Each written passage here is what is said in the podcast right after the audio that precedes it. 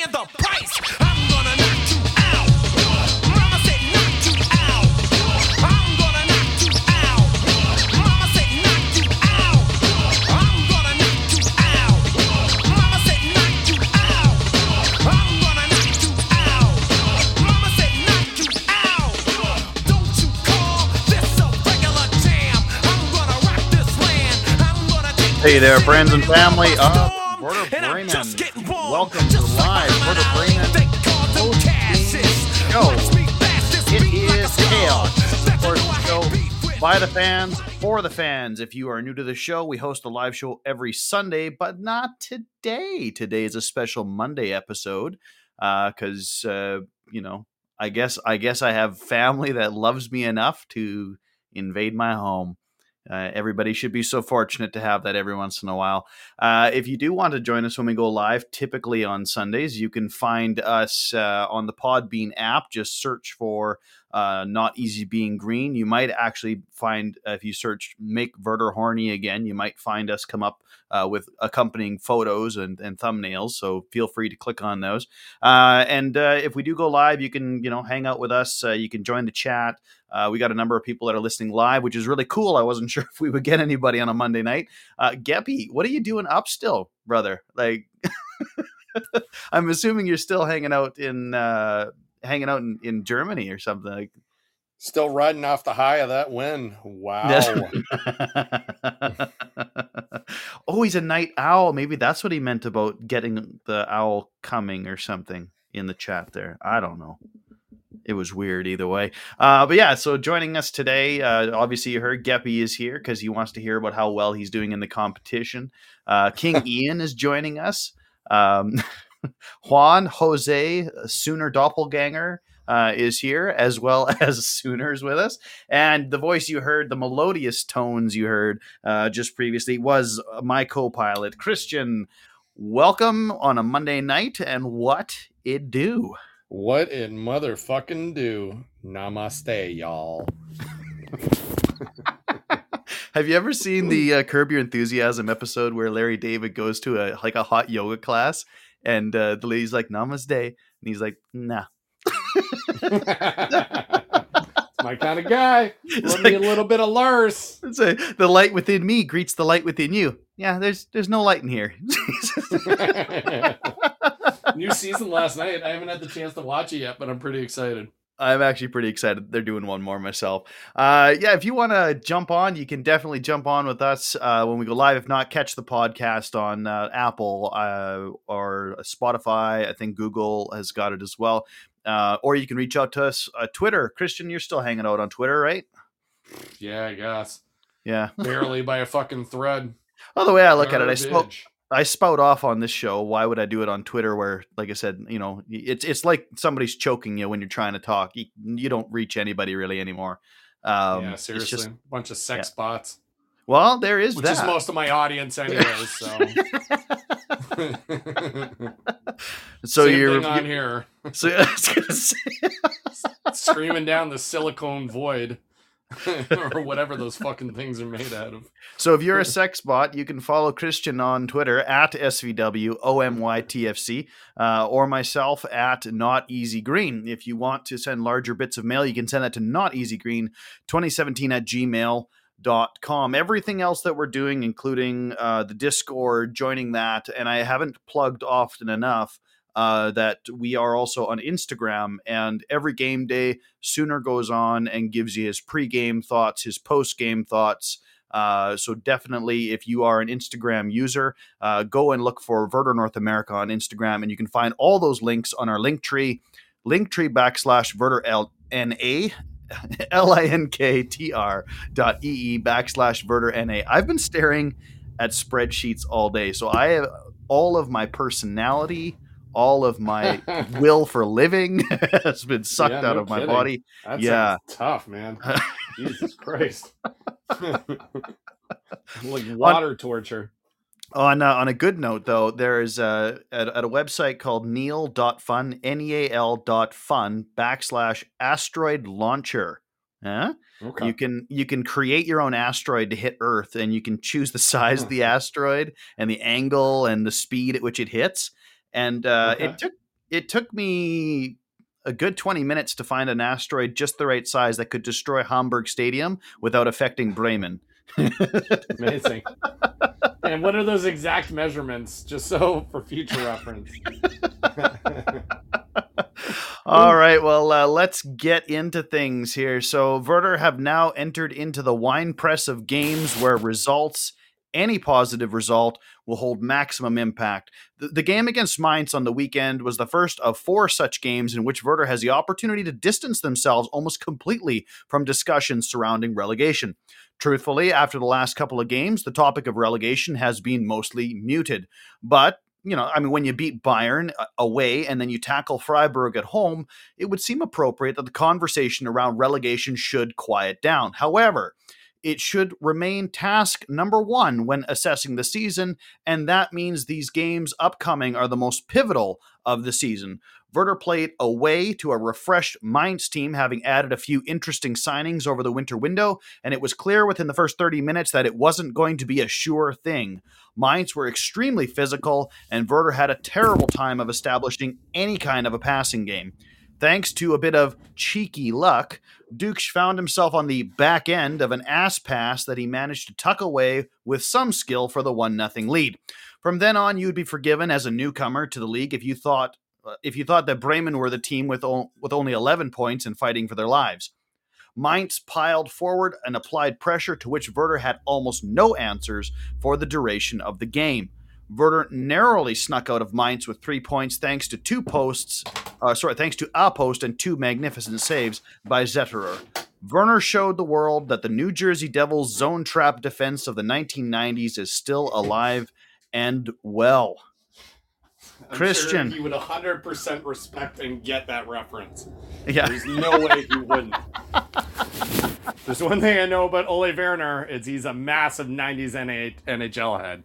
Obviously, well, if you watch the way the team played, uh, t- he's been studying. Channeling. Channeling. All right, give me your thoughts on the game. It's been a couple of Jesus days now. Christ. That was a fucking stinker. But it was the sort of stinker that we would would absolutely loathe to do a show for. Um, like I know you and I would would be like, fuck, I don't want it. Like where this would feel laborious, more laborious than usual. Um, Could you imagine to be lost? oh, dude, there's no way we'd be doing this show right now. Hundred No, percent. We would have just been not. like, eh, whatever. Sorry, it. no show this week. Yeah, we, you know, both of us had shit we had to do. Yada yada yada. But in this case, it's a win. So let's sit down and talk about it, you guys. Uh, um, yeah, it was a pretty gross win though. But in fairness, it's the type of win that we have to win, if that makes sense. Uh, the type of win that real winning teams win. Just gonna string a bunch of words together here. Say, did you spend all day looking at spreadsheets too? Or yeah. No, just mind numbing teenagers. Uh, but yeah, no, like it was. It, I guess the key thing to walk away with here is three points. That's all that really fucking matters. Doesn't matter how pretty it is. And we've all said this before, you know, like pretty wins are amazing. Absolutely. But that's the sort of shit that dreams are made of. We're past that point in our life. Now it's just any sort of win. We don't care how it comes. Just make it come. Make it come on a regular basis. Just like me in the bushes. I was waiting for some kind of pull there. you know it was coming. It was unintentional, but here we are. Just like me in the bushes. It's like t-ball when you set yourself up like that. Yeah, the, uh, nice. the the game uh, kiss myself. the game certainly was uh, something to be endured. Uh, not not appreciated or enjoyed. That's Yeah. that's for sure. Uh, let's uh, we're gonna we got lots of stuff to get to today, including the close of the transfer window. We do want to talk about the investors. We got a bunch of questions from listeners, um, and honestly, a pile of other stuff we can get to. So we are going to jump right into the three up, three down. Uh, and I'm kind of starting to appreciate and enjoy this format of just kind of getting to the business, uh, kind of highlighting, especially in the case that this was a garbage game to, to have to watch or even dissect. Uh, we'll just, you know, kind of move on. So, Christian, uh, I don't know, where do you want to start? Let's start with the things that were great because that should be a short list. Sure, why not? Uh, It was awesome that football was only 90 minutes and it's not. yeah, yeah, yeah. Thank fuck. This wasn't like watching a cricket match where it goes on for fucking days and days and days. You know? Like pulling teeth, but during medieval times. Uh yeah, it was Jesus Christ. I said Lynen. Lynen had a fantastic fuck fucking game. Um I mean, it wasn't. Here's the thing, though, is that it wasn't an obvious game, if that makes sense. Like he wasn't scoring goals, he wasn't setting up, uh, you know, assists or anything like that. Uh, here, hold on. I am going to get some stats on him, uh, just to sort of give people an idea as to how good he was. If I'm not mistaken, he was either the first or the second best player on the pitch uh, for the winning team. So that go okay. So Zetterer just beat him out slightly with 8.4. This is using SofaScore, and he had 7.6.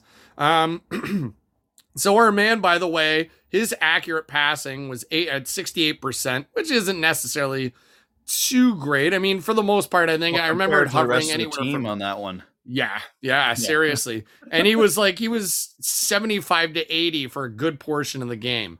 Um so he was um won 9 out of 16 ground duels, uh won 2 out of 4 aerial duels. Um let's see here what else? Couple block shots, couple of interceptions, dribbled past a couple of times, had 9 tackles. So this dude was playing out of his fucking mind. Um, and yeah, it's just it's nice to have a steady presence in the midfield. And I know a lot of people have been talking about our defense recently.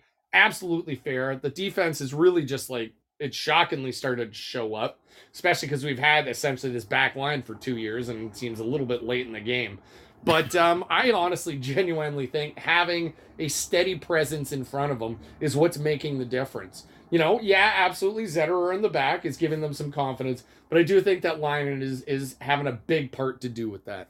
Well, ju- jumping Um, off, jumping off that as well, right? And just Yeah. to further your further your point, in the last probably Yeah. three games where they've started leaning in uh, regularly, what we're seeing Yeah. is a double six uh, between uh, and Steer, and what that Yeah. allows to have happen is now uh, the, our wingbacks don't have to necessarily stay so far back all the time.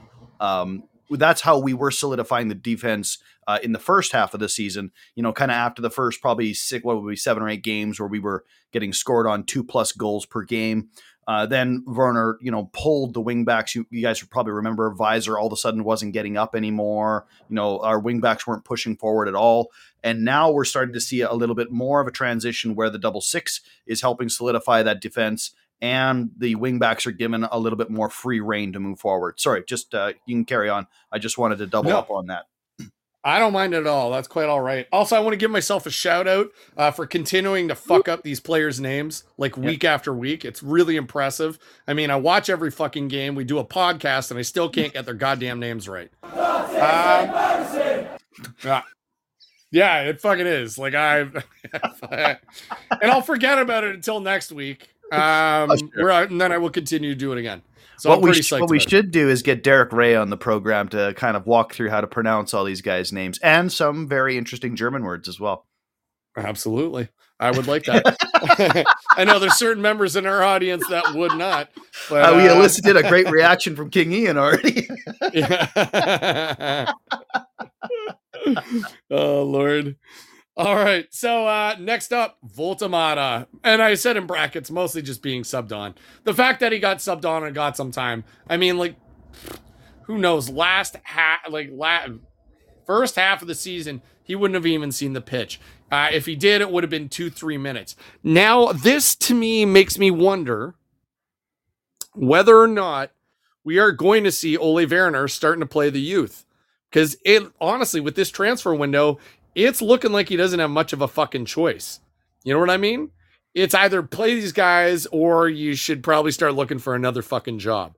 Um, and I mean, even with which we'll get into the whole investor bit, uh, I will. I'll just touch on it briefly. Uh, I mean, they said we want to invest in the youth. We want to develop youth. It's the only way we're going to stay relevant as a club or exist as a club is being able to uh, to develop and sell these players. Um, so he has to. They're forcing his fucking hand. You know, in the past, he's always essentially relied significantly on quote unquote known players. You know what I mean? Whereas now, Talent. exactly, yeah, exactly, quote unquote Quote, unquote. talent. Yeah, yeah. I mean, as to what kind of experiences they provide for us and have experienced in the past is ooh, a whole other goddamn thing. But anyways, this motherfucker should not be starting. There we go. We haven't, we That's haven't had correct. to use that one in a while, and that's saying something. Yeah. yeah, yeah. Honestly, it is though. It honestly is. And I hope uh Istar, you know, is just pouting and kicking up a stink right now. That's that right. dude's We hate that your fucking man. in our heads right now, which is kind of. you Oh, know, I know. it's- It's crazy the the amount of fucking real estate that man takes up. Um anyways, so Woltemade being subbed on. Uh, and kind of the potential for that being a bigger sign of things to come. And then finally, the third thing that I wrote, and I kind of mentioned this at the start of the show, is that we grinded out a win. Um, you know, this is what what top teams do. Uh, they're not pretty, but they're fucking wins, and you have to learn to grind out results. Um, especially because you know, I mean, right now we've got more depth than I think we've had in an extended period of time. Um, but Mainz has, you know, been a bit of a pain in the ass for us, considering the football that they play. So this is a pretty, you know, this is nice to to, to grind out a win like this. Uh, Juan is asking for grinding lessons if you're willing to uh, oblige. Tune in, tune in Thursdays. I'll give you a private private tutor. I'm your private tutor and dancing for money. Do what you want me to do. It's a good thing this is free.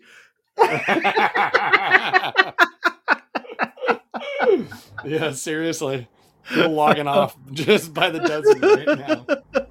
Uh, we'll, well, we'll say hello to Dustin, who's joining us live as well. Thanks for joining us. Uh, I, I wasn't, and I apologize, Christian. Was I got lost there? Was that your you got your third one done? That's it. That's all she wrote. the, gr- the grinding was the third. The grinding. Oh yeah. that slow motion gif of all those dudes in that room grinding different pieces of furniture. That's that's what we did on Mainz. So we did on Mainz this weekend. It was ugly. Oh, and it, it felt like it took way too long. But we really just grinded it out. Ugh, pelvis thrust. It was it was tantric grinding. Tantric grinding. Like Sting. We, we were channeling our inner Sting with all this Kama Sutra sexuality. Oh lord. Okay, well, mark, mark the tape here. 18 minutes, and we're well off the rails. and nowhere close to being done. That's right. Now, uh, okay, so my three ups. The first one, uh, real short and sweet. Third win in a row. Got to say it. Got to acknowledge it. Got to appreciate it on some level, any level. Three in a row is something to be said for this team, having not done it uh, since being in the second league. that that said, I mean, it's, uh, that that I suppose is probably a lesser accomplishment. I'm not sure, but uh, the last couple of seasons that we've seen this team play, uh, yeah, that is that is something to write home about. Three in a row is is, is pretty sweet, especially again when you include uh, characters like Bayern Munich and Freiburg. The second up that I've got is uh, Njinmah and and Lynen. They appear to be regular starters now.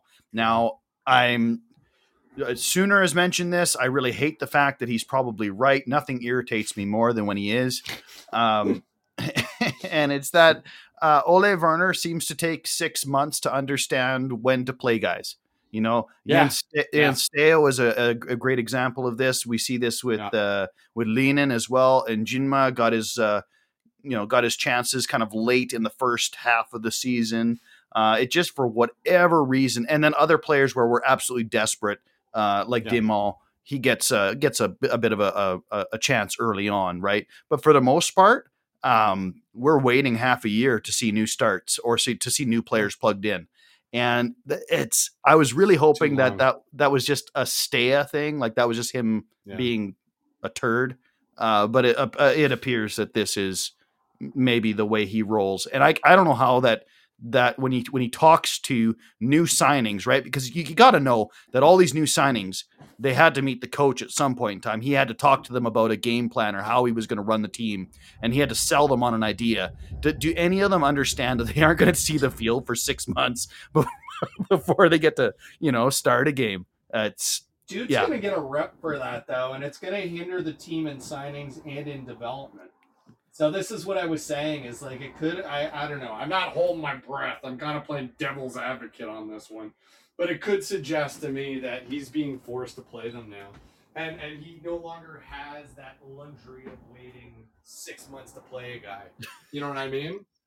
Like you just don't. If you want to if you want to fucking win, you got to make those changes immediately, especially if you've been losing with these, you know, a certain amount of guys for an extended period of time. How are you not questioning what you're doing is wrong? Anyways, Well, and that's that's kind of part and parcel of what you were getting at there as well. It's not even just that he seems to be being forced to play the younger players. It's really been unfortunate, I suppose, for him that they've excelled when he's played them. and what he what are you going to do? Uh, okay, the third the third up that I had was Zetterer for the third week in a row. Um, Zetterer is just he's just doing it for me all the time.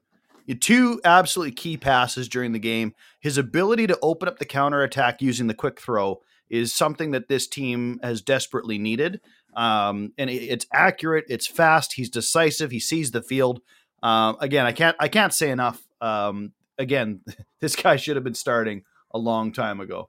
Uh, or I mean, at least been more of a competition setup a long time ago. All right, let's go to the things that sucked, Christian. What uh, what sucked you this week?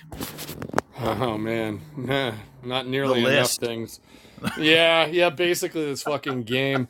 Um, uh, first thing I said was uh, Herr Christian Gross. There's only one name I seem to be able to pronounce regularly uh, and properly, and it's the man I dislike the most on this fucking team. Uh, he still he still seems to be getting some sort of playing time, and it's really fucking problematic.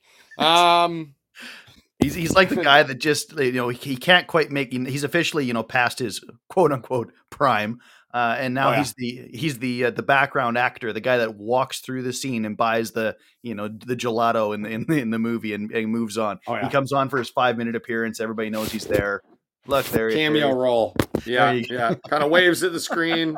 Hello. you know what? And uh, you know what? So long as he doesn't get any speaking parts, I guess I'm vaguely okay with it. Like I don't, I really don't. I, that he better be on his fucking way out, and you gotta think that he is. Jesus Christ, you pray that he fucking is.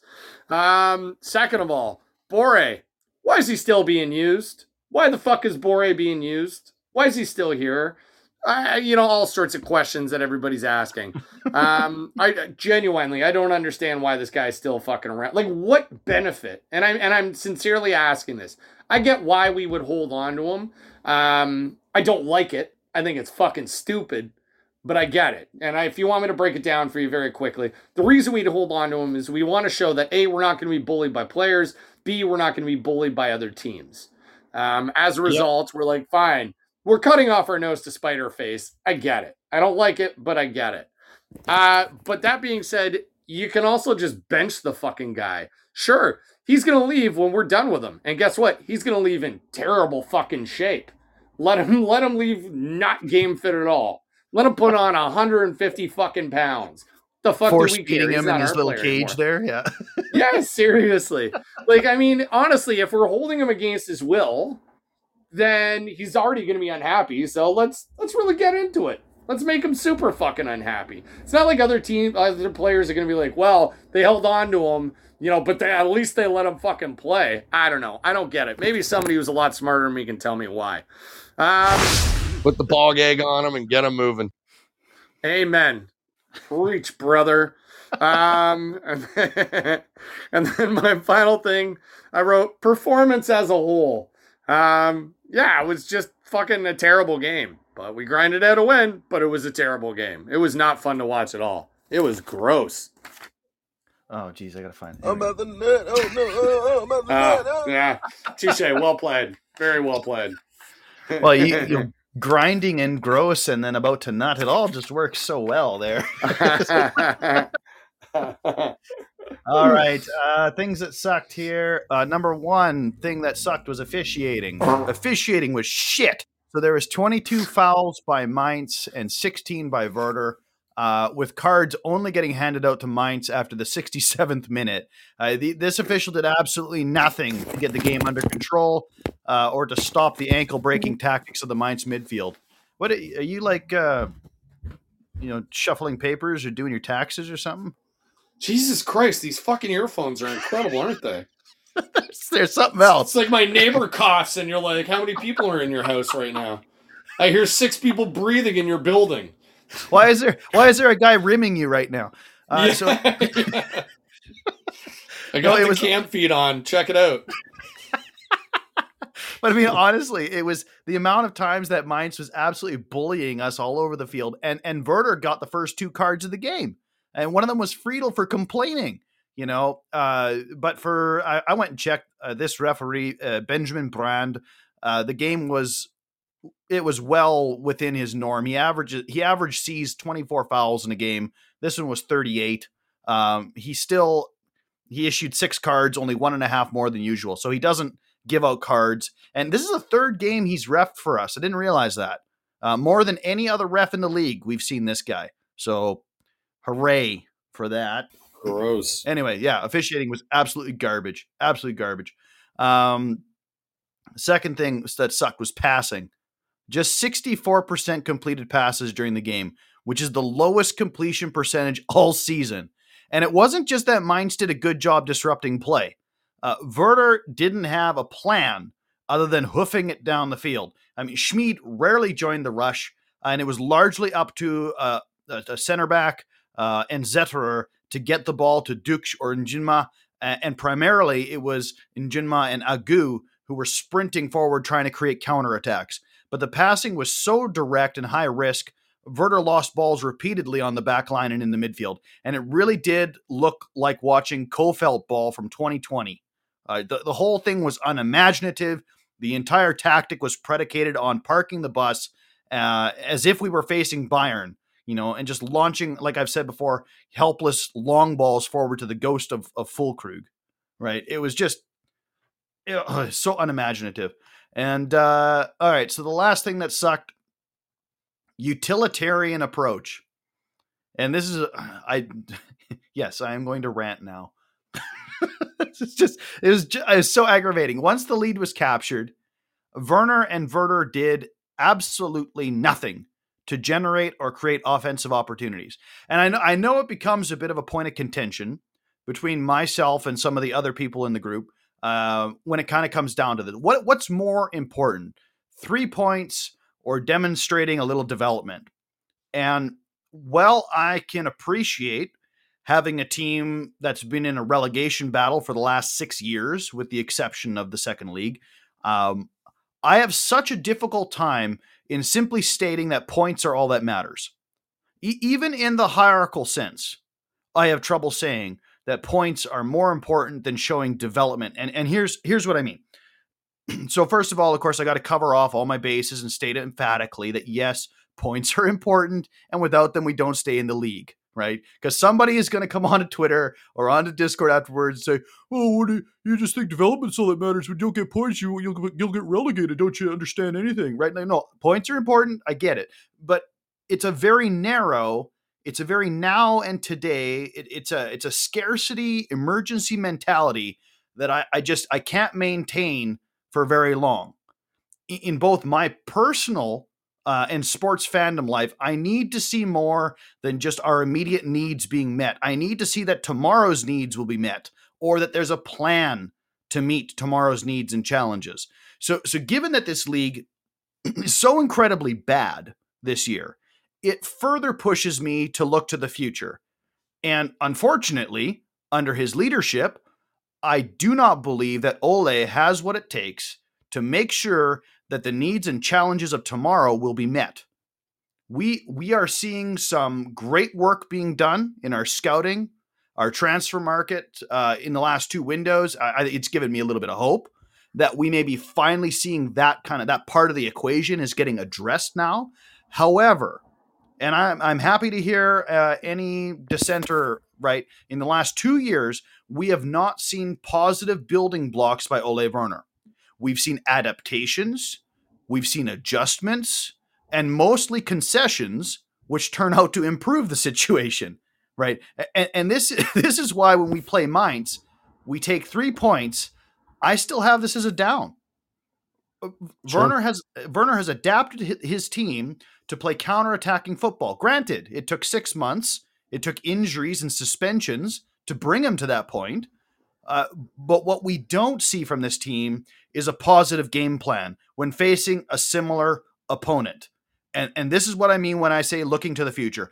I don't see us as having risen above our similar opponents. I see us as very fortunate that the bottom of this league is desperately poor. And if we see no further positive development this season, we will have to hope that next year's league is as terrible as this one was. If we if we want to truly believe that we're a mid-table team or have the ability to be a mid-table team, we need to throw off this utilitarian approach, find some ways to positively develop this team. The, the, the, the game against Mainz was not a step forward for development. It was a utilitarian trudge of the necessary three points. I, I believe we have a team that's capable of more than that Oh, on yeah. the field.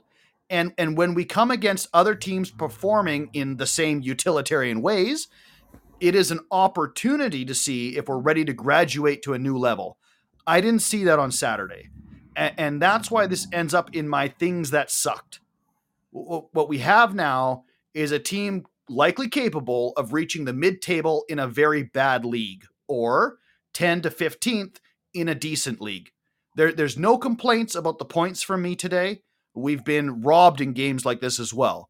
Uh, we just haven't yet seen a team able to force the opposition to play up to us. We we seem to have the ability to raise our game against stronger opponents, but we seem to have no ability currently to force weaker opponents to play up to us. We we are we are eating for today. We are finding food for today, and we have no idea what we're going to do with tomorrow. And that is a down for me. Sorry for the rant, but it really got under my skin this week. No, that's fair. I think you're right. Uh, Ole does not play to the team's strengths. He plays to what he thinks they should be playing, which to a certain extent is, you know, what a coach does. But realistically, like we have been a stronger team than we've seen for a minute. So when people were crying out for transfers, obviously you always want to see good players come in. But I, to be honest, I thought the team, eh, more more the forwards and the midfield, were a lot better than we had been showing you know but once again a lot of the players that he'd been playing you know sticking with the his guys and getting the results because he's sticking with his guys i mean that's just it. He doesn't seem to learn and if he does learn it's not very quickly. Um and that to me does not speak to the direction that the board supposedly um we'll see uh, the to the board the direction that the board wants to go in. You know, the transfers certainly do speak to that. Yeah. Um, but the question is, will will everything else fall into place? We need to stop tickling and start fucking. Amen. It's always brother, on point. Christian. The Christian B roll is always on point. That's why you guys All- pay me the big bucks. Uh, it was a good segue though. Let's uh, let's get into the transfer window. Let's talk about what happened um, because there has been uh, more excitement, uh, more energy, uh, more I don't know optimism around this last transfer window than we have seen in gosh I gotta say seven years, six seven years. I'm serious. I mean, Yeah. may, there there there maybe has been like one signing where we're like, ooh, you know, you know, Davy Klaassen shows up, ooh, you know, Max Kruse shows up, whoa, right? But it, it th- this this window really felt like, and I think you said this, or somebody, maybe it was uh, Juan that said it. It really felt like we're actually building something, or we're trying to build something. Anyway, I'll let you take it away. Yes. All right. So you know what I'm going to do is I'll start with our newest signing that happened. I think it was actually today, wasn't it? Um, Marco Grüll, who came from Rapid Vienna on a free. And he's going to be joining us in the summer. Uh, so he is 25 uh, from Austria, uh, has some Austrian caps to his his uh, name. Um, I think he has got four senior team and eight under 21. Uh, anyway, so he started at Rapid Vienna for an extended period of time. He's played 117 games, scoring 38 goals and 27 assists, which is actually pretty fucking good. Um, before that, he was at St. Johann. He was at SV Ried. Um, all of which he, you know, his stats are pretty goddamn good. I think he must have been playing as a striker at St. Johann, um, and probably at SV Ried because his uh, goals and assists are particularly higher. Um, anyway, so he's primarily a left wing, although he can play as a forward and a right wing. Um, yeah, so he's going to be coming to play with us. So that's very much interesting to find a player that is a left wing, so an attacking left wing. Uh, with I, now I didn't get the opportunity to look into it, but I have a sneaking suspicion that he's got minimal defensive attributes. Um, you know, I'm sure he can do what's necessary, but you're not going to look to this guy to be a, a defender No. or to defend a whole lot. Um, so the next last, we'll the last, uh, the last left winger with offensive talent we had would be Milot Rashica. Yeah. God damn, you know. But I mean, I'm sure transfer got uh, you know, Frank Baumann slash Clemens Fritz. There's a reason that they didn't go for anybody since then. You know, I mean, they, there's a plan in the works. We're just Always too fucking dumb to figure it out. Yeah. Um. so, Jesus. Christ. Honestly, uh, you got to wonder sometimes. Maybe they're like those guys that fix up the inside of the house before they fix up the outside, because the people that drive around and doing doing the assessments on houses won't jack their property taxes because you know the outside of the house still looks shitty, right? Maybe that's what they're doing. They're just slowly they're slowly building it from the inside for you know some sort of tax reasons or something. Oh yeah, one hundred percent, definitely. It's exactly what the situation is.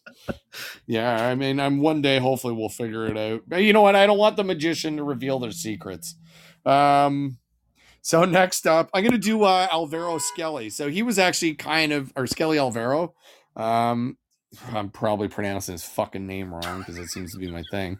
Um, so he was signed right after uh, Malatini there. So I think I'm pretty sure we talked about Malatini last week, Yep. didn't we? I, All I- right, no, so not I- last not last week. Uh, we didn't. We just Oh. took calls. Yeah. Yeah. Well, I guess I'll talk about him today. Too, then. yeah. The Malatini Um, Martini. Yeah, that's right. Our man Martini there. So uh uh Skelly Alvero is a French international who plays center midfield. The biggest attribute that everybody seemed to want to talk about is that this dude is 2.02 uh meters. So I think that's like six foot seven, six foot eight. Um now I'm six foot two. I have a buddy who's six foot eight, and he is a big fucking prick. Uh, not as a human, just I mean, uh, I guess big cunt. That's a better word for it. Anyways, he's fucking huge. Like when he walks in the room, and he's not even like a super muscular muscular guy. Um, he's not like a stick either, but like you fucking notice him. Like there's no, there's absolutely zero way to avoid looking at him when he's in a room because he's significantly taller than everybody else. Um, so I and and this so our man Skelly here is going to be a professional athlete. He is currently at the age of 21. So he can probably still put on a bit more weight. This guy is going to be an absolute boss in the midfield, uh, at least as far as physique is concerned. So it sounds like he plays center midfield, uh, to a lesser extent, a defensive midfield. So I did read some tweets talking about uh, him in French, and I really probably should have taken some notes. I don't know. We kind of pulled this shit together at the last second. I know that's a big shock for a lot of people. Um, but it sounds as if he does really well going forward. Uh, he has defensive lapses. Um, but going forward is well, well, not an attacking midfielder. He does sort of excel going forward. His passing is good. His positioning going forward is good. Um, it's whereas it's kind of the opposite with defensive. He has defensive lapses, so he'll make bad tackles. Sometimes I get pressured into making a bad pass. Um, but either way, it sounds like he's going to be in there. I'm curious to see who all we get in the midfield. I think for me, a lot of people were saying that Schmid should stay on, uh, Lynen should go off. and Stay should stay on. But that to me is, doesn't make any sense. I'd Pardon? rather see. Pardon? That's why I said What's par- that? pardon. yeah, I I didn't get that one. I like Schmid. Schmid's all right, but Schmid right now is not a starter for me. I think he's good. I think he can fuck up some defense if you put him on with like 20 minutes to go. Um, but I think you really want to boss that midfield with uh with Stay, uh with Skelly, if Skelly has the offensive sort of prowess as being suggested. Um, and then you got Lynen in the back line, cleaning all that shit up and sending the boys forward. Anyways, so I'll get rid of him now. Oh, I, we got him on a loan with the option to buy. Um, his value's at four million, and we got him on loan for about uh, two thousand five hundred. Uh, what was it? Yeah, two hundred fifty thousand. That's it on loan, and I think like we pay out like six, something like that. Um, and he was at Olympique Lyon. He was at Sochaux. So he's been playing for quite a while. Uh, you know what? Let me get here. Ah, fuck. Hold on. I thought I pulled that up. I did not, evidently. Um, whatever. We'll skip it. Um, I was a little, I was a little curious. I'm just kind of hunting down some, trying to hunt down some stats here. stats. Uh, All right. God damn well, it- I'll do it. No, no, no. But uh, I, I wanted to see if I could find how many headed headed goals he has because I'm I'm thinking if he plays forward, Right. a, a guy that's six foot seven coming late into the box is likely going to be a, a pretty solid advantage for us, especially with how Oh, yeah. garbage we, we cross balls. But uh, Yeah. Wow. It looks like Good he's luck trying to fucking move this guy. Like he, he's a big bastard. You know what I mean? looks like he's only scored like two goals Doesn't with score a lot of four goals. assists. yeah, now which is like fine. Um yeah, it looks as if all right. So uh, at uh, center midfield, he's played most of his games, nine with two goals. Defensive midfield, he's played seven with one goal. Uh, Sochaux he was he played thirty five games, two goals with one assist.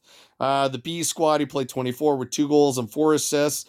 Um, also, you got to remember the disparity of talent um, with some of those lower Sure. league teams. Um, Well, think historically, that- Sochaux's a big club, but you know they're in uh, League Deux now. So I think the real challenge ahead of us uh, with this particular signing is going to be whether or not we actually get to see him play. Right, he's on loan with Yeah. a purchase with a purchase option. Right, Yeah. and are they just going to be sitting there evaluating him in practice, seeing if it's if he's Yeah. going to be like is that worth the 250k we're we're laying out on the loan uh, to watch him in practice for you know three months to find out if we really want the guy. Um, I wonder how much we're going to actually see him. I really do. I, I hope we do, uh, but I don't know if we're actually going to see him. Yeah, no, no, that's a fair question. Actually, you know, um, that's a really fair question. Um, uh, yeah, I don't know. Yeah, and and I mean, this comes back to, uh, I guess our the new agenda being set forward, which is you know, discovering, developing youth, and then making money off them. So the only way you're gonna get that is not just through watching them at fucking practice, because any scout can do that. You know what I mean? He's got to get out there and play. So yeah, I don't know, but who knows right now because Ole Werner's our coach. Um, next up, so this was kind of considered to be the the biggest feat, uh, the biggest signing here, and that would be Isaac Hansen Aaron from Norway. He's at the young age of 19. Uh, he's currently a Norwegian under 21 international. Uh, he plays attacking midfield, but he is coming from uh, some fucking club in England. I'm not entirely sure who they are. Uh, Some knuckle dragging, uh, unwashed yeah, masters bunch club. of Yeah, mongoloids that have never won anything. so he's coming from Man U, uh, from Man U, and they honestly, like from what I read, so he's he's uh, is valued at 1.5 uh, million dollars, originally from Tromsø, uh, and yeah, I, from my understanding, this kid's just fucking absolutely incredible, and this was a pretty big feat for us to sign him. Uh, he wanted playing time. Uh, we apparently are going to offer it to him, so another thing like Ole they're forcing Ole's hand. He's going to have to play this kid. Um or is he or is he signing his own fate? Um yeah, he can also play center forward, he can play center midfield, but his best position is attacking midfield. Um I did not get too much of a chance to to see what uh you know I mean, he was re- highly regarded, but I, I didn't really get to see what his strengths were per se. Um, it does sound as if in the the Premier League too, which is kind of like the reserve division, he's played eight games. He's got two goals. Um, Is he a bit of an uh, eccentric bad boy? Uh, well, I mean, his tattoos and his blonde hair certainly suggest as na- uh, as much. Look at this bad boy for life. Um, and he's been playing. You know, I guess he can also play on the left wing. Um, but yeah, I guess. Oh, okay. Hold on. So for the under twenty three team, he's played forty seven games with five goals and two assists. Um, but yeah, so we'll see. I, I'm Yeah. pretty excited to see that kid have a go. And then hold on, let me pull up uh, old Justin. I was positive I did Justin Malatini. Uh, oh, I guess maybe I just did uh, when when we were rumored with him as opposed to um, him. Uh, hold on here, transfer marked. Boom. All right, so uh, 22 year old Ju- oh Julien Malatini. Once again, getting the names fucking wrong. Um, he's valued at 1.7 million dollars. He is coming from uh Argentina because he is Argentina. He played at Defensa y Justicia, and then before that he was at Talleres, or I don't know how it's pronounced. I'm not fucking Spanish. Maybe Juan can fill in for me. Um, Well, I think this is exactly what happened last time we tried this. yeah, yeah, yeah, that's right. I think I pronounced it like I was Portuguese. Um, so it was suggested that he was kind of garbage at uh, um, but then really good at Defensa y Justicia. Uh, we signed him on the fly, and in his first, oh, so he does actually play as a fullback, although his strongest is in the center back position. Um, so uh, he plays as a right back specifically, which is when he scored that goal. Uh, not this game, but the game before. Um, so yeah, yeah, looks like he he's supposedly needs a bit of work. I mean, he's 21, but I guess we'll find out. Yeah, it's at very least it's some uh, center back depth, which we've been dying for, absolutely dying for. if uh, you know, we we've always had way too much of it, which is why we sold off some of our talent. You know, Kiarodia Yeah, wasn't oh, absolutely. other Trash. I am Absolute I am genuinely interested in um, in Hansen-Aarøen. Is it Aaron? Aaron? I don't know. Whatever. Uh, I am Yeah. interested simply because he plays in the traditional ten position. And Yeah. when we were talking about some of these transfers and how things were going, it really is beginning to shape um, how this team might look next year. What is a traditional 10 going to do on this team? Um, Yeah. You know, what does that mean for a player like Woltemade? What does that mean for, you know, so many of these other players that we've got? Ninma Um, Yeah. You know, what, what does it mean or for them? Injinma. Fucking Christ. Like, I mean, know- just think about like a beautiful daisy cutter, like a little fucking through ball. Uh, and he runs on it. Like he's just gonna tear up that field so fucking fast. You know? Absolutely. No, I think it's. Uh, I think there's good reason to be pretty excited about it. Uh, pretty excited about what some of the moves are being made. I think once again, I mean, we were probably. I think we were probably one of the only people that were talking about it in what would it be now 20, 2018 2019 when we were starting to already accuse frank baumann and fritz of only shopping local of bringing on old experienced and injury riddled players right? We, we went through the history and we're talking about this sort of stuff um, and and i don't know who else was.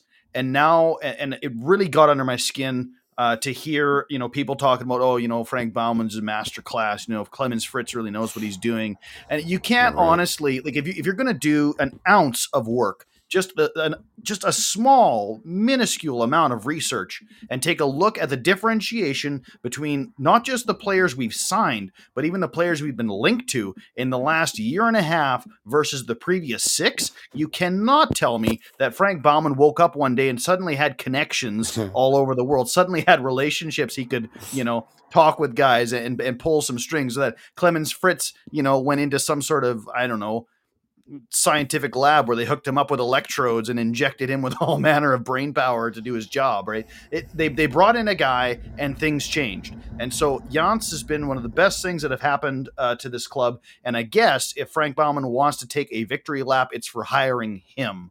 Uh, Yeah. So, so there, I guess that's the, you know, that but yeah, this, I, I really do feel like the, this last the last couple of windows we've seen a very decided shift uh, in the type of player we're attracting, the players that we're linked with, and now the players that we're signing. And it, it genuinely, to my my thinking, has almost nothing to do well, with Fritz or Baumann. Yes, they're going to negotiate the contracts. Yes, they're going to be the ones that probably, you know, try to squeeze every last bit of blood out of a rock. Um, but I have no doubt that this has everything to do uh, with Johannes Jens. So well done, Jens. Appreciate you trying to save our club. yeah, Yeah. I think the only credit that I'll give Baumann is uh the smartest signing that Baumann ever did was Jan's. You know, that's it. That's all there is to it because Yep. he's making all these brilliant signings. You know, Well, it's obvious he's got the relationships to do the job, right? Like again, just even Yeah. being linked Yeah. with this many players, the guy, the guy obviously has got connections everywhere, and Yeah. it's it's nice to see him flexing that. Uh, Goddamn all right. right, let's uh, let's talk about investors here because we have to, um, because it changes the dynamic of the club itself, and uh, and I'm gonna try and be fairly just you know the facts about the situation. Obviously, we're not. Uh, we, we haven't uh, we I haven't been uh, invited out for dinner lately uh, with uh, any of the club officials. I don't know if you have.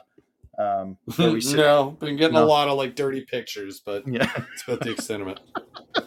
lucky guy.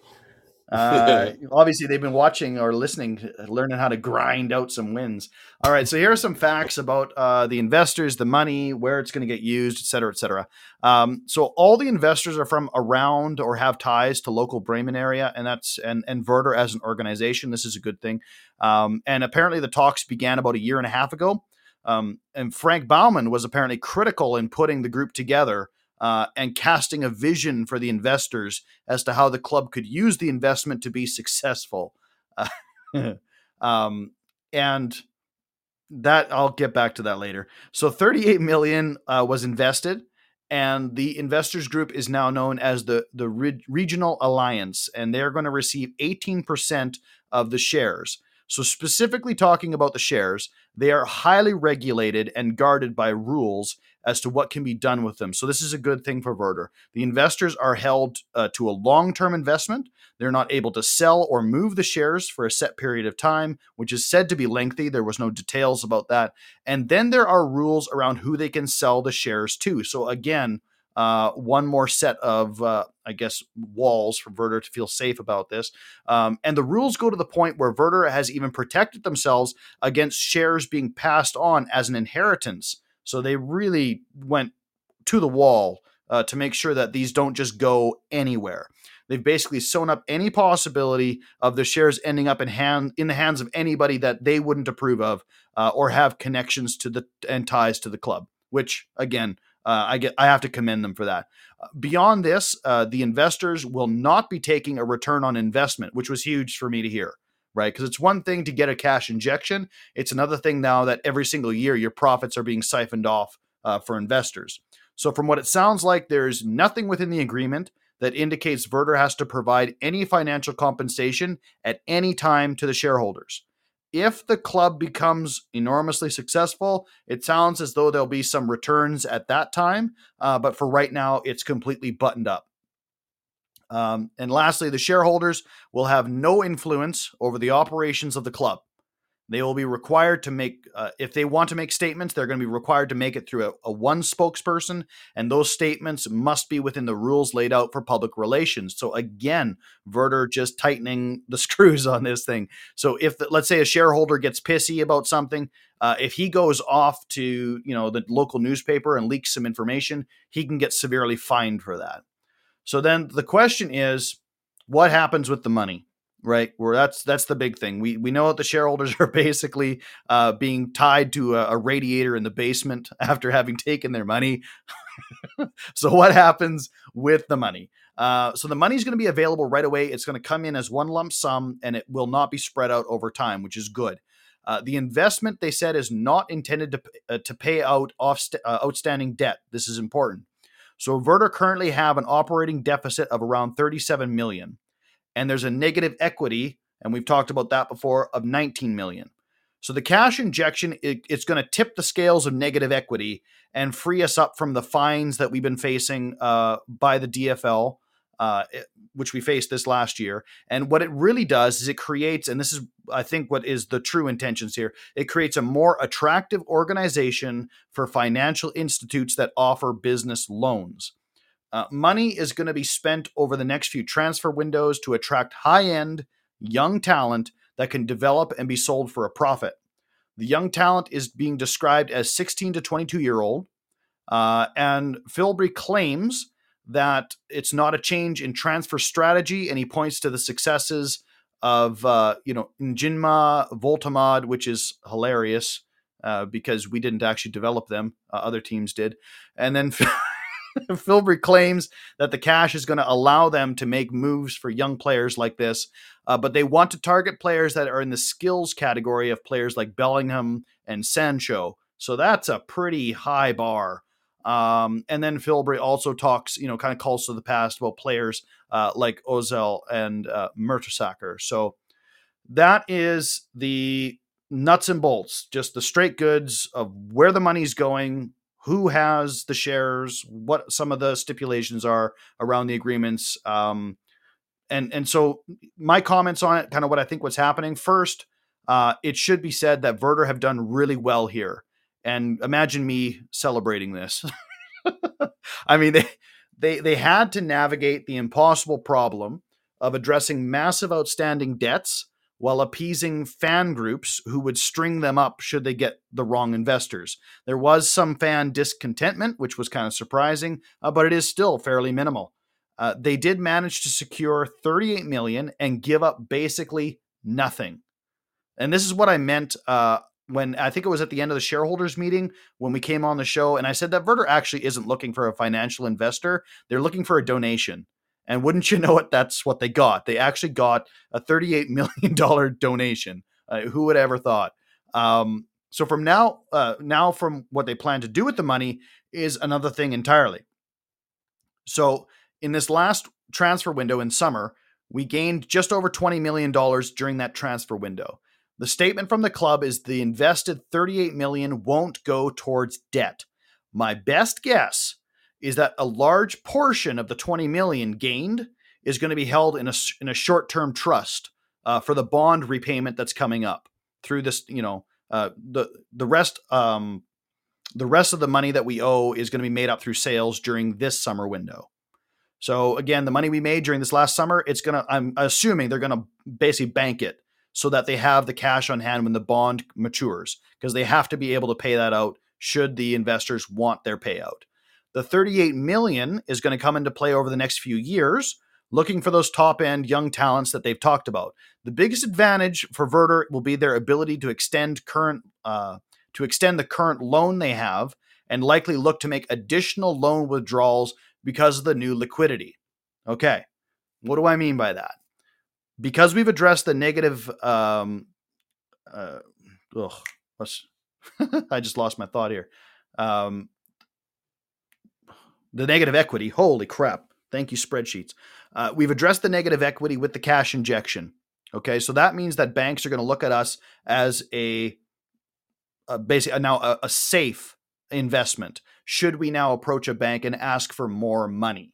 So the scary version of this is that Werder may well use the new money to demonstrate stability in order to get more loan money to do more work. Um, and and this is really the only way they can meet all the expectations that they've laid out: purchasing new talent, investing in infrastructure, investing in youth facilities, and there is no way 38 million does all of this. Um, but what but what 38 million does do is it can turn into another few you know loans, right? And when they get those new loans, now we have a large portion of money that we can just service the debt on over a longer period of time. Um, and, and then and then it really all becomes hinged on amazing young talents that we develop, right? And that is the the end of this. The payout, the payoff, where where it all comes down is that we are going to find the talent, we're going to develop the talent, and we're going to sell the talent at the right time. Something that Werder has not been able to do in 10 years, 11, 12 years, right? So they it looks as though they've been able to address the attracting the talent problem with Johannes Jans. Christian, I'll maybe move it over to you at this point in time because this is all I have on this. Does is Werder actually like again if, if they grab a bunch of loans, if they use the money to basically become a more healthy organization to attract more loans, to purchase the right players, the real question is can we develop them and can we sell them when we need to sell them? Our history says no, we can't. Yeah, I mean, is it possible? Sure, it's possible. Will we? No fucking clue. Not currently with our uh, our current coach, unless he learns to do a couple things really quickly. And there's not a lot suggesting that that's the case. Um, yeah, he's gonna have to learn to prove himself really fucking quickly. Yeah. Uh, and I, I I don't know. Here's the question too: is with this proclamation, and I've referred to it several times throughout this podcast, you know, did they take him aside and say, look at this is the direction we're going in? Um, are you ready to do this? And did he agree to it? Or is he just sort of biding his time before they kick his ass out? Or you know what I mean? Or or he's looking for other jobs. Um, and if so, then who do you bring in? And that's not really our job, is like who do we bring in to make sure that you know we continue to develop stuff. But it, it's 100% possible. Like, yeah, it's not unreasonable. There's a ton of teams that have done this, that have made this change. In fact, a lot of teams did this about 20 years ago when they realized that this is the only way they're going to stay relevant. Um, we decided not to, and that's fine. Well, the problem Uh, was I 20 don't years ago we were really successful and we Yeah. we just kept we kept plugging quarters in the machine expecting it was going to pay out every time. And Yeah, and- seriously. And it bit hard. Yeah. Yeah, Yeah, exactly. So yeah, I don't know. We'll see. Uh, as of right now, I mean, Ole Werner's our coach. Um, he's getting the opportunity to show that he has the capability to play young kids because that's what he's going to be getting. That's all the signings we made. Everybody was under, you know, I think the oldest was what, 25? And that was Grüll. Um, there you go. Everybody else. And so was who else is 25? No, that's it. Malatini's 21. Yeah. Skelly's 21. And then um what's his face? Is A- uh is uh, yeah. 19, right? Or yeah, 19. There you go. So these are your new signings. Better play them. Christian Gross. You know? So, just yeah, kids. I guess They're we'll all see. just kids everybody. all just kids. Inexperienced kids, you know? So Well- I'm curious. I'm very curious to see what happens. The he's gonna have to change a bunch, you know. My my little jab here is that uh, Frank Baumann was essential in getting this thing off the ground and relaying to people exactly you know the plan forward, what they're going to do in order to make this successful. And I have no idea how that happened. Like, did he stand in front of this group of guys and say, "Okay, look, I think I finally figured out after six years of absolutely screwing the pooch." Hiring players that were too old, uh, had you know we we tried to do it this way, didn't work. We tried to do it this way, and didn't work. So now this has got to be the right way. It's like it's almost yeah. you Yeah. know it's like Is it under this cup? No. Is it under this cup? No. Well, it's got to be under this third. okay guys 'cause 38 it's million dollars says left. it's under this one yeah. well done, buddy. Trial Yeah. by error. Christ. all right we got a still got a number of things to get to i'll maybe save some stuff for next week such as uh wohninvest has stopped paying Werder uh they changed the name of our stadium and now can't pay us apparently um that's fun and uh I do want to talk a little bit about uh, the return of Naby Keita at some point in time. We'll have to get to that. Um, and I do want to talk about, uh, you know, I, I had said I'm less excited about Europe and more excited about Weiser and Woltemade possible extension with how well we're playing. So I'm going to table those uh, for next week, uh, Christian. So just they'll they'll be coming at us next week. But I I, Sure. I I really wanted to talk about the transfer window and the investors because again those are very those are hugely important to us uh, as much as as much as people may have slept through that segment. Um, all right, we got uh, a few questions we'll get to, and then we'll bring Sooner in here. Sorry, folks, going to overtime again. You'll just have to deal with it. Um, all right, first, Christian, the club is 125 years old. How old do you think you will be when Werder wins either a Pokal Cup or the title? Jesus Christ. Oh man. Um in my 50s. 53. So 10 years from now. I was gonna say, does a girl tell her age? Or Yeah. ten. this years? one does cuz I don't look a day over 65. Mm-mm-mm. Still That's right. pump. All right. uh, all right. So, with the table as it currently stands, and barring an insane collapse, the sack race is likely over. Did Werner save himself, or did the team save Werner? Uh, hmm, I think the team saved Werner because, yeah, essentially he was forced to play these guys, and turns out they're pretty fucking good. It's crazy. It's almost like. Jans knows what he's doing. so yeah, the team saved Werner because otherwise he would have just kept playing. You know, Christ Almighty, Rapp, and despite leaving, Rapp, Rapp and gross. Rapp would come in on loan from from who do you go to? KSC. Yeah. yeah. So he'd come on loan every weekend to come play for us. Uh, all right. Is Ole Werner a Marvin Ducksch like like manager? Dude found success doing things his way, taking Kiel near promotion and promoting Werder. So Dude develops an ego and stubbornness. He also kept the club up. Do you think his ego keeps him from maybe not realizing that some methods don't work, but more so insisting his way will always work? He he doesn't want he doesn't want to admit he may be wrong, so he sticks with what he wants until he's absolutely and inarguably proven wrong. Wow. I don't know if I I don't know if I see him as egotistical. Maybe I'm wrong. I feel like he's just like out of his depth. You know? Um he I mean, he's still pretty young. What is he? He's in the 30s, right? Like 38 Yep. or something like that. Yeah, 37, 38. Um yeah. And he was at a club at Kiel and they don't have a lot of money. Just a kid. S- Screw off one. so he's just a wee baby, you know, and he was at a team that didn't have a lot of money. I'd be curious to see what the average age for Kiel was. Um, and he did well there, right? But he was limited in the players that he had and the experiences that he had there. Um, there was like a certain amount of limitation, and all all the stuff he's learned, he's learned through Kiel, Um, who, you know, I mean, punch above their weight class on occasion. They're a storied club, but they're not a big club per se.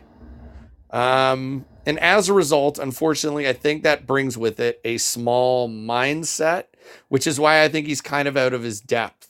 Hmm. You know, I don't think, I think he's used to players that come already made, um, that fit, you know, which is why Gross worked for him because he's a guy who knows how to play the position. He doesn't have to teach him anything. He just says, you Sure. play over there, do this.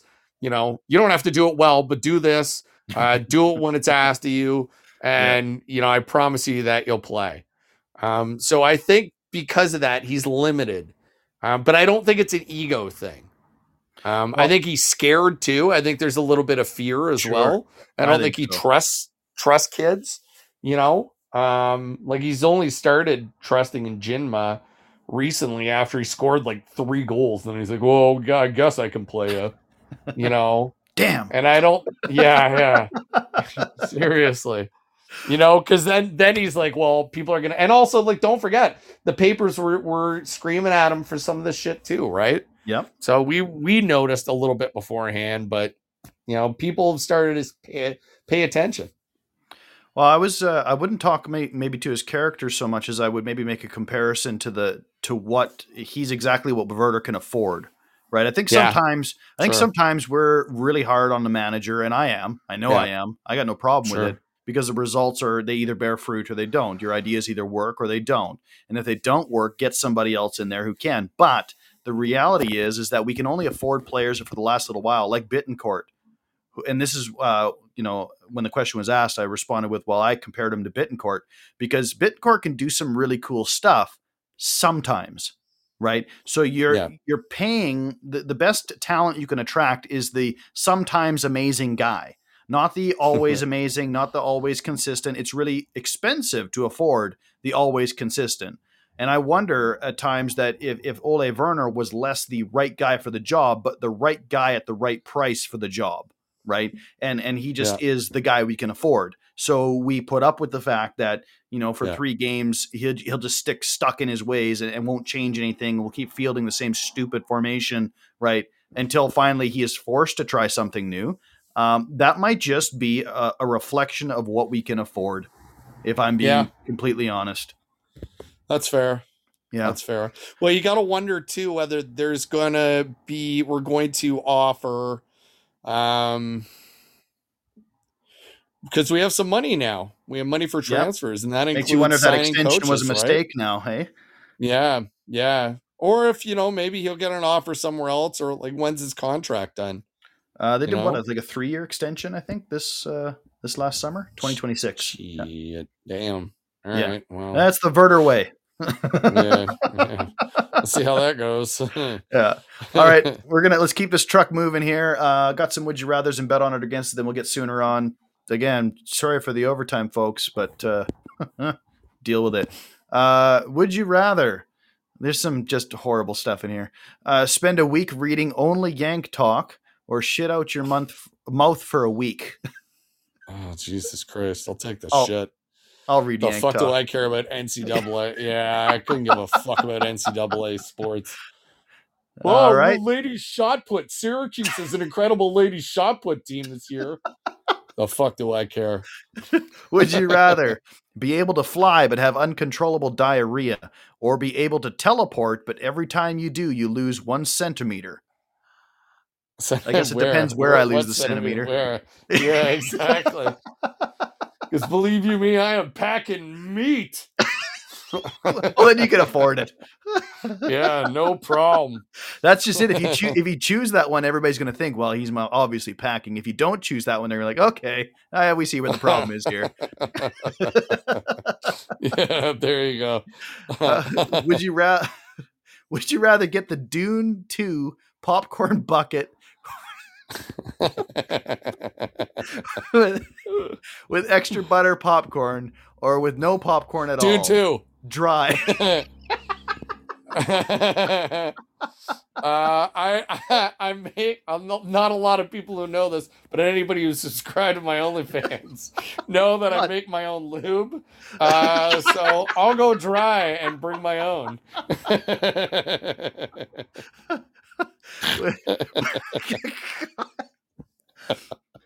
So inside baseball, I would I, we um Manscaped reached out to us and wanted to sponsor us, and I'm pretty sure after this they're going to rescind it.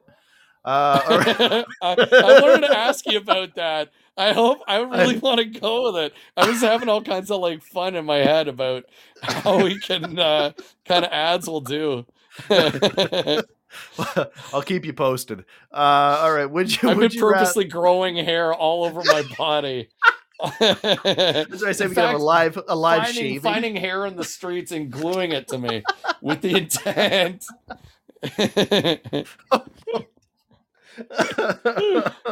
okay. All right. Come on now. Uh, would, would you rather uh, keep Fritz and Jans or hire someone other than Fritz, but we lose Jans too? No, keep yawns. Fine. Yeah. I love him so much right now. All right. And uh, last one. Would you rather? mo- you guys was terrible this week. Would you rather moan every time you f- you fart or pee every time you sneeze? Good gravy. Uh, moan for sure. oh, absolutely. All right. Bet on it. It'd be just as awkward because I'd have to get up and leave the room because I work with kids.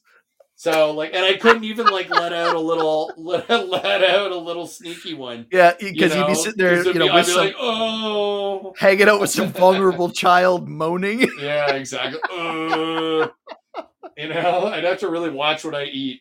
Get creepy. All right, bet on, bet on it or against it. We are officially allowed to get excited about this team. There will be more ups than downs the remainder of the season. Ooh. I'm betting against it. I don't trust anybody. We've been fans for too long. We we know what Yeah, happens. Exactly. Yeah. Uh, this was a this was a bold one. Borré will still play a decisive role in Werder's Wow. season. You know what? I love this. I'm betting on it. I hate it. like I think it's fucking irritating that he's still here, but I'm betting on it. Oh yeah. He scored game winner to get us to uh we're gonna get eighth place because of him. Uh, bet on it or against it. Geppy is actually a Brazilian double agent. Uh that's actually, you know, I'm betting on that as well. I've met Geppy. Um or Ferdinand as he really likes to be called. Ferdinand dos Santos. I and plus he's got another like dozen last Yeah, names. Gepinho as yeah, Gapino, exactly. De Silva Gepinho. yeah, there you go. All right, last bet on it or against it for tonight. Uh, Werder's 125th anniversary jerseys are overrated, overpriced, and not worth the bother. Ooh. Controversial. Um. Damn. Get ready for I the hate they're mail. nice.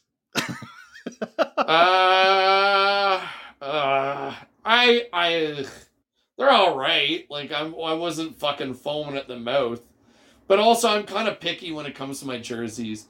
Um, and our man there is going to be picking me up one. Um, and, and if I wasn't Oh, yeah? one, I'd probably, yeah, yeah, yeah. You should shoot him a message. You might be able to sort you out too. Uh, I'll bet against it. All right. Well, that does it for that. We let's get Sooner in here because uh, again, we're contractually obligated to, to do this. Uh, let me find his entrance music though. There it is. He's a very, very good friend of mine. Sooner, sooner, maggot, sooner, It's a rigged system. maggot, maggot, maggot, sooner, Nobody can do it like sooner, nobody builds walls better than sooner, Nobody's better to people with disabilities than sooner. will totally accept the results if I win. Well, welcome to overtime, Sooner. Thanks for hanging out. You are one of the few. How's it the few going? desperate. I noticed that Geppy logged off and he logged back on again like five minutes ago. Like he literally Yeah, 'cause is only here to to listen to this segment. we're getting to we're getting to his part of the show. We're getting to his part of the of, uh, of the evening. How's it going? How's it going, guys? Oh, Good. Good. I always think it's really dumb whenever I ask that question because I've listened to you guys talk for like an hour and fifteen minutes. Why the fuck would I ask you how it's going? I have no idea. But I don't know. It's your segment. I guess you do what you want to do. It's a wonderful thing about freedom in America. And anybody else out there, for the cost of an internet connection and a microphone, you too could be on this show. True. Pays well, let me tell you. indeed, indeed. Hey, we get some sweet shavers uh, from Manscaped. Uh, Yeah, fuck, I that- hope so. fi- five I'm years of slugging, hoping. yeah, five years of slugging it out with you guys is going to be worth it when I can shave my testes in comfort.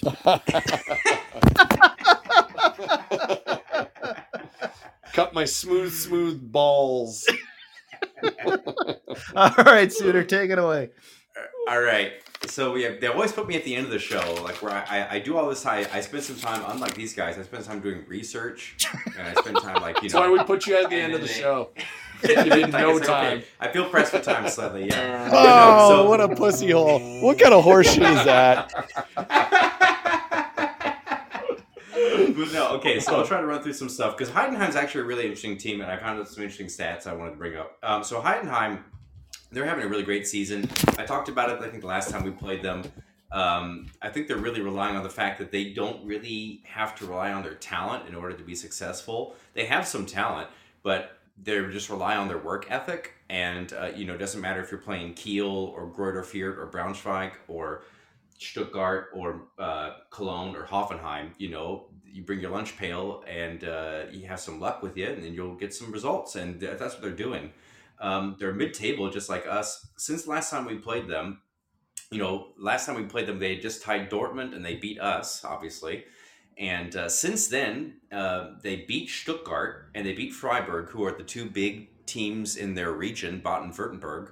They beat Union Berlin, who uh, I mean, I guess that doesn't seem very impressive now, but I mean, they they were playing in the Champions League this year, um, and they tied Dortmund again, meaning Dortmund did not take a win. Uh, You know, they're not going to take three points away from um, Heidenheim at all. And I mean, uh, Heidenheim went down to Munich, and it was a tie game, two two, like late in, in the late stages of that game.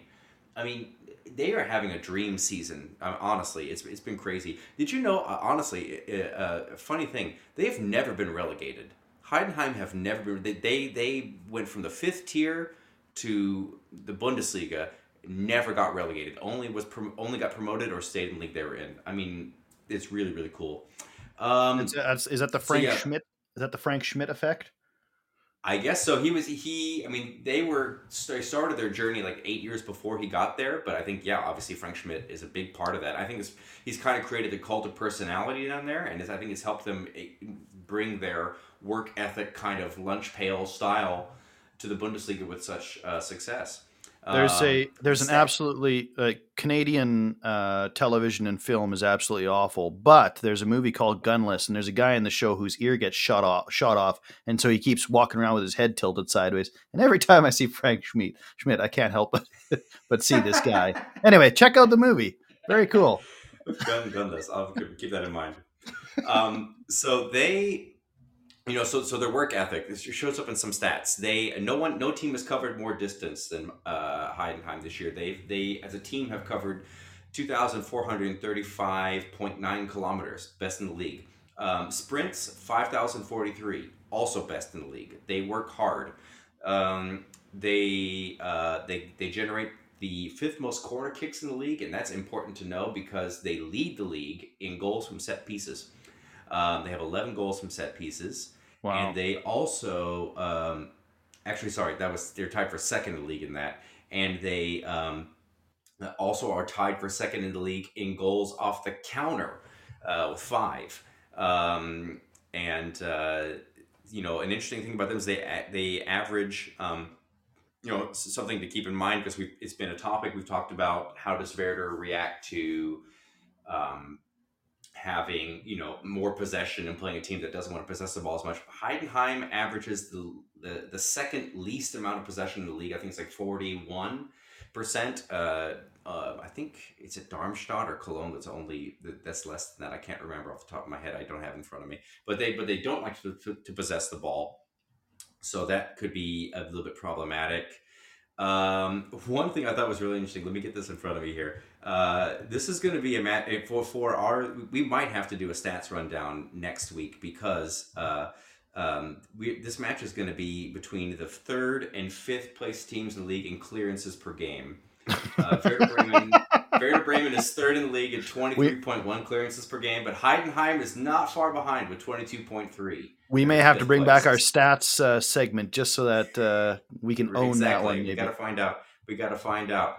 Um, so they like to clear the ball. Uh, their goalie also gets a lot of saves. Thomas, um, is it Thomas Müller? Ke- Ke- Kevin Müller, not Thomas Müller plays for Bayern. What a fucking idiot I am. Uh, Kevin Müller, uh, he's their goalie. Um, he is going to make his 240th appearance for Heidenheim. It's basically where he's played his entire senior career. Uh, he averages 4.1 saves per game, third in the league. Uh, and I think that he's kind of been an unsung hero for them, maybe keeping the ball out of goal a little bit. Um, let me see here some other things I, that I think are interesting. Um, one thing to keep an eye on is um, uh, they give up the most penalties in the league. I think they've given up uh, 10 this season. Uh, so that's uh, that's something to keep an eye on. They gave up pen- a penalty to us last time we played. Ducksch uh, missed it and then headed it into the net. Uh, I think that was our first goal of the game in that one. Um, One of many great uh, Duke goals. Yes. um, they're not very good on the road, though. They picked up only six points of 24 at home, uh, uh, on the road. Uh, so they're coming to Bremen. Obviously, that's an interesting thing to keep an eye on. Well, it is. Um, It is then encouraging, given it is encouraging, given how good our home form has been. Exactly. Yes, we're, we're one of the better teams, honestly. And I mean, I understand you're taking away two of the results, but like, if you take out Bayern and Leverkusen, who are you know, Leverkusen hasn't lost a game all year. I don't think there's anything any shame taking taking a home loss to them. And we played Bayern the first match of the year at home. If you take those two away, we've only lost one game at home. Um, we, we and it was a close loss to Hoffen, Hoffenheim, and we've taken points from every other home game. Uh, we're, we're in very good form at home. Um, Which I think is, if I mean, if somebody can sort this out, maybe King Ian. I think that's completely contrary to the last two seasons where we've really struggled at home. Yeah, especially last year. I think I think we maybe only won two games at home all season long. I, I went to I went to eleven home games last year, and a lot of them sucked ass. It was really hard to watch because we were fucking losing a lot of games at home. Um, Wouldn't, wouldn't you know what? I asked King. I asked King Ian to do something. He just disappeared from the show. What a piece of work! That's a hint. That's a hint. Is what Yeah. that is. Well, couple stats things I want to talk about just real quick uh, that I find interesting is that Heidenheim and Werder Bremen uh, are at the bottom of the league in shots on target per game. They only average 3.4 shots on target per game, but they're both like mid-table in the league in goals per game. Uh, so that means that their ratio of shots on target to goals is very low. Werder Bremen actually is uh, has the fewest shots on target per goal, uh, 2.3 to one goal. Heidenheim's 2.4 to one goal. And I just find that interesting because both of these teams have because I mean, you know, that's better than having the the reverse problem. Cologne takes 6.4 shots on goal to get a goal. Uh, uh, that's a lot. Uh, you know, that's not very good. It explains why they're having the season they are. But you know, to me, that show that means that on a week to week basis, maybe you could kind of regress to the mean, which is more like three shots on goal to get a goal. So maybe it might be interesting to see which one of those teams um, this time uh, might have those types of problems. And then also, I this is something I brought up in the Discord a little bit, and it's we can talk more about this as we talk more about Dinkçi and coming back and should we sell them, etc., cetera, et cetera. There's a very interesting stat on footballreference.com uh, where you can look at this the Bundesliga. And one of the things you can find on there is a statistic called goals minus expected goals, which means like, you know, how many goals have you shot minus the goals you were expected to shoot based on positioning and goalie positioning and I don't know, spacing of other players. Harry Kane leads the league in this. He is plus six, which means he has six more goals than he's expected to get. Um, and, you know, that's, uh, you know, kind of maybe expected for some players like that. Ludovic Ajorque or Karim Onisiwo, who are two players we played last weekend against Mainz, they're at the bottom of the table in this statistic, meaning they uh, they're like minus 3.7 and minus 2.0, meaning that they're they're not they should have scored more goals than they have. Um, the number three player in the in the league in this statistic is Eren Dinkçi. Eren Dinkçi has 2.7 expected goals this season, and he's scored seven goals. Still Now, not good enough for under- Werder. Yeah, right. Exactly. That's true. But the I'm not going to claim to know like all the ins and outs and on the reasons why and stuff like that. I mean, part of it, like a lot of his goals are maybe coming from a little bit further back in the box. If you watch the highlights of our game against him uh, in the Hinrunde, I think he only had 0.41 expected goals in that game, and he scored two. So there are there's some things going on there. But to me, when I when I look at that stat, that makes me think that like you can't sustain that kind of develop uh, uh, uh, that kind of uh, goal production, right? I mean, eventually you got to start regressing down, especially if you're not a striker who's near the goal. I mean, I don't know. I mean, again, like I'm, I, I'm not saying I'm an authority on this, but to, you, you've got to start regressing more towards the expected goals number, probably like week after week, month after month, season after season. Um, so he's number three in the league in that statistic, and Jan-Niklas Beste is like number eight. So two, of the, they have two of the top most players who are overperforming their expected goals, uh, which I just think is a, is kind of an interesting uh, statistic. Um, so let, I, I'm going to come to my lock now. Uh, I didn't really have a good vibe on this game, and it's because I think Werder is a favorite, and I kind of I feel like it's kind of a cop out to, to bet on Werder when they're like minus 130 to win a game. I mean, I guess I could. But the thing I decided on doing is I'm going to take the under in this game, um, uh, under two and a half goals. Um, that's plus 105 on DraftKings. And um, I just think that uh, Heidenheim has only averaged like a goal a game in the new year. Werder, uh, you know, they are capable of scoring some goals. But if if Heidenheim's going to possess the ball, or uh, if Werder's going to have to possess the ball a lot, and Heidenheim's going to sit back a little bit, I'm not sure how successful we're going to be. You know, if Werder wins two nothing, that still cashes. If it's a one one tie, that still cashes. Um, I think that this is not going to be a very high scoring game, and so I think that under two and a half goals, I got it for plus one oh five on DraftKings. That's going to be my lock this week. You better lock it up. You lock it up. Ooh, that's a big lock, all right. All right. Well, let's get to the part that Geppy's here for. That's right. Let's let me pull up a Kicktipp. All for While you. up- you know, it's all, but it's not all for him because it's it's sometimes for some other people, um, and some of those people are me because um, only one person last week uh, pred- had the foresight and some might say the foreskin to predict that uh, Werder would have a one to nothing win over Mainz, and that was yours truly. Uh, a lot of people picked up points. Uh, I think only Boring, Anna, Condre, Ben, uh, uh, Mark, and Strued and Arun did not pick up points. A lot of people had a Werder win, and Werder did get a win. So here's the rundown of the table. Geppy's on top with nine. Uh, me and Spivey are right behind that with eight. El Comandante and Christian have seven. Dirt, 13, and Le Chef have five. Big Ben and here Dr. Tim and Ben the host and now uh, who I think is Mohammed, and Strued all have four. Brian, uh, Ian McHugh, Jay, Lohana, Cacophony, Dustin, and uh, I think INEGBG Shoelace is one. And Matt Miller and Arun all have two. And Boring, Anna, Condre, and Mark are still looking to get on the board in the new season. Um, so keep on getting those picks in every week.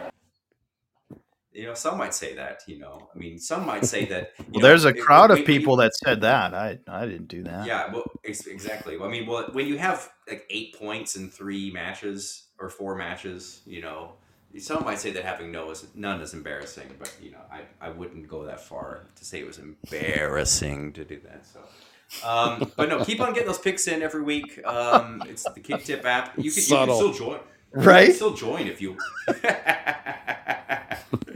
You know, if more of you losers want to come and join the league, just so I can, you know, me and Geppy can can, can can sit atop of a a, a, lar- a larger ladder of of uh, imbeciles, then that's uh, you know I think that's fine. Good luck with that, you fucking prick. no. But uh, yes, the Kicktipp app. Um, I think uh, on the Werder contest uh, Twitter page, there- there's uh, the Werder contest um, Discord page. There's ways to get in. I mean, there's still time. Uh, we're just having fun here, um, and uh, you can join us. Oh yeah, we're having some lots of fun. Fun with a So- capital so- F a U. lot of So much fun.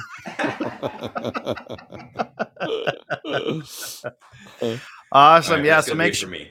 make sure you get your picks in before kickoff. I tried playing the offset last week, hoping just because I figured everybody was going to be all up on a win, and I figured I would go for the I would I would go for the loss, and and I took one.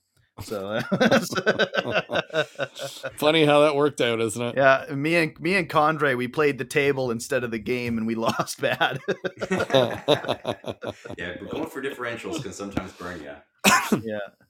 All right. I guess should have listened to Sooner. So you got the Sooner lock of the week, and uh, yeah, get those picks in.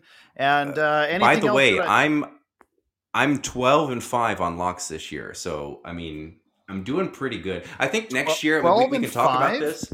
do you even math, five bro? locks. What's that? Tw- tw- 12, Five 12 12. from 12 from 17. I, I have 12 hits and five losses. Did you just have a stroke? Like, how did that even? Twelve from 12 five. and five. I, I say 12. and- Well, I, I'm 12 and five. I'm 12 of 17.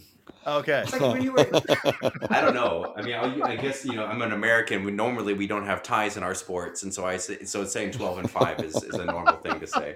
I'm still. I guess I'm still getting used to these things, like where sometimes you it's a push. Um, but uh, I think maybe like next year we can talk about. Uh, I was thinking about this, like maybe we could make make some rules, like where I could break them a little bit. I mean, I guess that's something I like doing anyways. But maybe next year I I uh, I I let it ride every week. If I'm if, if, if I win, I put it all I put it all on the next log, and I put it all on the next log, and I put it all on the next log. I think that might be a fun thing to do for next year. But I mean, if, if we if we ever watching you I was, I was going to say by the, degenerate and you're the- gambling here. by the time we're done the season, you could win like tens of dollars. Well, no, I mean, I think I'd probably do, be doing a little bit better than that, maybe. But I think if, I think I would have to create some sort of thing where if I ever got to triple digits, I would be like, okay, some of this has to stick with me because I'm not, could gonna pay be able for to this- lose no, on no. it. You I can wanna- pay I for this see, I wanna see it all go, baby. Yeah. Uh, all of it, every fucking penny. That's part of the fun. yeah, fun. Chase that high. Well, yeah, All maybe, right, maybe well- we can make it a part of the potential manscaping thing, like where, like, if I miss it, then I have to shave a quadrant of my body or something like that. There Half we go. face. Now we're cooking with gas.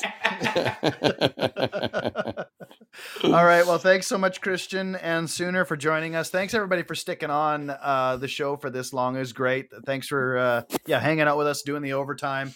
And uh, as always, we'll be here next week, probably on the Sunday like we normally do, and uh, we'll uh, hang out with you after we thrash Heidenheim. That'll be fun. Hey.